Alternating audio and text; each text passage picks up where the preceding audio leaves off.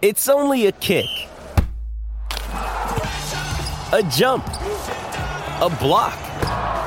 It's only a serve. It's only a tackle, a run. It's only for the fans. After all, it's only pressure. You got this. Adidas.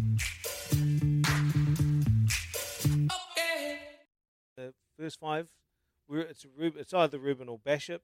Um, but again, it's only from the ones that I know more so than the ones that I've actually seen and, and paid a lot of attention to. And then you've got Proctor, Proctor and uh, Peter Umaga-Jensen, uh, Rosie, Jordan. Oh, you know, put uh, Jordie at the back, 15. Potentially could be in the midfield because, you know, we saw him last season the All Blacks playing in various positions and, like, he's a beast. So, but I think shoring up that, that back row.